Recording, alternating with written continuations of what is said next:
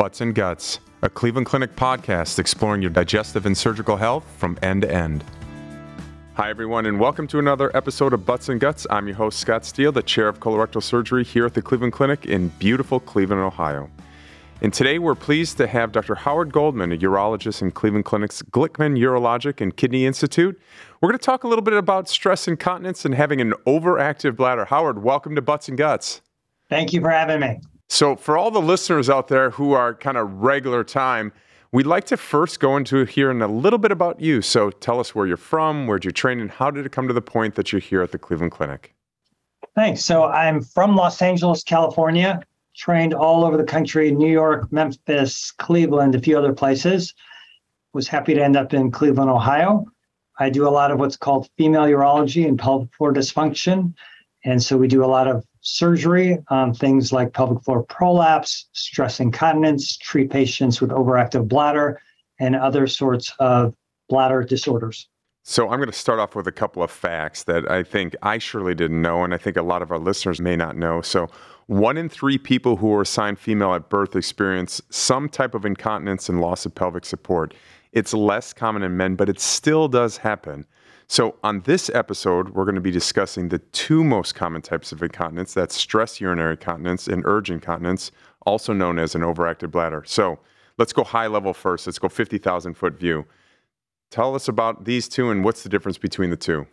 So, yeah, and it's actually more than one in three women. It's closer to about 40% plus.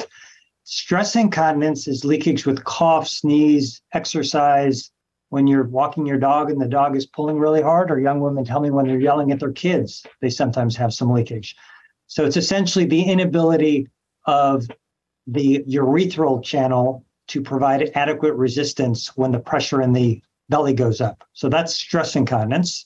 And the general treatments for that are anything from Kegel exercises to we have certain things we can inject into the lining of the water channel to provide more resistance.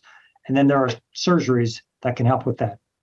Overactive bladder, urge incontinence is one component of overactive bladder. Some other things that frequently go along with that are just urgency, where people have to run to the bathroom. They may still make it. Whereas with urge incontinence, they got to run to the bathroom and don't make it. Uh, many of those people also have urinary frequency, go to the bathroom quite often, and often will get up at night. Um, and that's due there are a number of different things that can cause that. There are some neurologic things. Patients with neurologic disease may have that, but there are just the majority of patients don't have any obvious underlying causes, and it's just a dysfunction between how the brain and the bladder are communicating, such that instead of having control over the bladder, they lose that control. So, you talked a little bit about causes for incontinence, but can you talk about uh, risk factors? Like, eh, how do I know? Am I prone to this, or just all of a sudden I wake up one day and I sneeze and boom, I urinate my bed? So you yourself would not, as a male, would not be prone to stress incontinence. The really the only men who have that trouble are men who have had some kind of prostate surgery. So often after prostate cancer surgery or some other type of prostate surgery, men may experience stress incontinence. In women, it's very common after women go through childbearing years uh, because as they go through labor and delivery, um, there can be some damage to the muscles in the pelvic floor surrounding the vagina. There can be damage to some of the nerves in that area. And that, along with sometimes aging, going through menopause, uh, having perhaps had some other type of pelvic surgery, all of those things can add up and ultimately lead to somebody having stress incontinence. Urge incontinence, really, anybody could get that. We see that in men sometimes who have blockage from their prostate, where the bladder has to work too hard and it gets jumpy and they develop overactive bladder. And we see it quite often in women um, for no apparent reason. So you throw some statistics earlier, and, and just based on what you just said, uh, you know, m- maybe everybody out there to a certain degree experiences one or another of these, and certainly, you know, they don't talk about it a whole lot. So, if I'm a listener at home, how do you know when you're supposed to seek treatment for this, and and that what you are experiencing is quote unquote abnormal? So that's a very good question, and these are not problems that are going to kill anybody. These are really lifestyle issues. So there are many women, I would even venture to say most women who've had vaginal deliveries have some degree of stress incontinence. But for many of them, it may be when they have a hard cough, a few drops come out, and it doesn't really bother them particularly. But if it gets to the point that it bothers someone, that's when they should seek treatment. And that's all relative. I have older women who maybe wear two pads a day, who it doesn't bother, that doesn't bother them at all. And I have younger women who have just a few drops of leakage, but when they're in their kickboxing course and they get a few drops on their on their leotard, that is very stressful to them. So it's really it's up to the individual. If it bothers you, it's not normal, and if it bothers you, then seek treatment. So truth or myth? Incontinence may be improved with lifestyle modifications. True. So um, there are certain dietary things, things like caffeine, alcohol, that can irritate the bladder and make people have to run to the bathroom more often and sometimes not make it. Um, weight loss for patients who are uh, significantly overweight, it has clearly been shown that weight loss can help both stress and urge incontinence. And there are a number of other lifestyle changes that can help as well. So, can we talk a little bit about two things? First of all, I'm a patient. I've said, okay, listen, I've been fighting this too long. I got to go in and get it evaluated. What can a typical patient expect when they come to see you or a member of your team here at the Cleveland Clinic? And then, what are some of the treatment options that are available outside of the lifestyle modifications that you just talked about that can help improve these symptoms? So, typically, one can make the diagnosis of these problems with just a very good history physical examination, and urinalysis. That's often all that is necessary to then move on to potential discussion of treatments. Sometimes, in certain situations, we may need to do further bladder testing, something perhaps called a like a urodynamics test, which allows us to understand better how the bladder is functioning. Sometimes there may be reasons to look in the bladder and do what's called a cystoscopy. When you do then get onto treatment, I would break stress incontinence and overactive bladder urge incontinence to, to separate buckets. For stress incontinence, uh, pelvic floor physiotherapy, Kegel exercises can be helpful for some patients. Um, there are some vaginal inserts which can sort of obstruct the urethra and prevent leakage in some patients. Uh, there are some things we do in the office where we just numb up the urethra and inject a gel under the lining to provide better resistance. And then there are surgical options where in the OR, under typically under deep sedation, there's a 30 minute procedure that can provide added support to the urethra uh, to prevent leakage. That's for women with stress incontinence. For men with significant stress incontinence, they can also do the Kegels. But if if that doesn't do the job, and these are again men who've usually had prostate surgery, uh, typically then it would be some sort of surgical management with some sort of either a sling or we make a new sphincter, an artificial sphincter that we implant around the urethra. For overactive bladder, first line treatments uh, are pelvic floor physiotherapy again and medications. And if those don't work, we then have a lot of other options, everything from injecting Botox into the bladder, and then we do that in the office.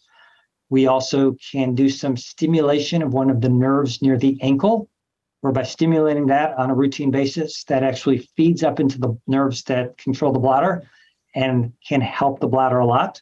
And then we also have pacemakers for the bladder, where we can implant uh, a little pacemaker where there's a wire that goes to the nerves near the bladder. And uh, that's very successful in patients who have failed other approaches. Now, I just want to make sure I heard you correctly. You stimulate the ankle and that improves the bladder. Is that the old dip the hand in the hot, hot water and you urinate trick? Are you talking about us, Howard? You must have gone to sleepaway camp, I guess. uh, it's similar, except it's the ankle. So it's actually based on some old acupuncture techniques. And if you stimulate the tibial nerve, the tibial nerve actually runs up and becomes part of the sciatic nerve which then goes up to some of these sacral nerve roots. And those are the same nerves that then uh, control the bladder. So that by stimulating the tibial nerve, uh, there's very good evidence that you can actually help control the bladder. And a big area of research, we've been on some of the studies, and there, aren't, there aren't any devices yet available, but soon there will be some little, very small implants that you could put uh, under the skin in the ankle that will stimulate that nerve on a regular basis so patients don't have to come in and out to get that treatment. Well, that's fantastic. So, one of the things that I like being here at the Cleveland Clinic, there's always some new innovative treatments going on. So, can you tell us a little bit about that? What's happening here at the Cleveland Clinic for bladder disorders?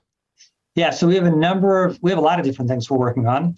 We have something that's really the only thing in the world being looked at right now for, for help with diagnosis.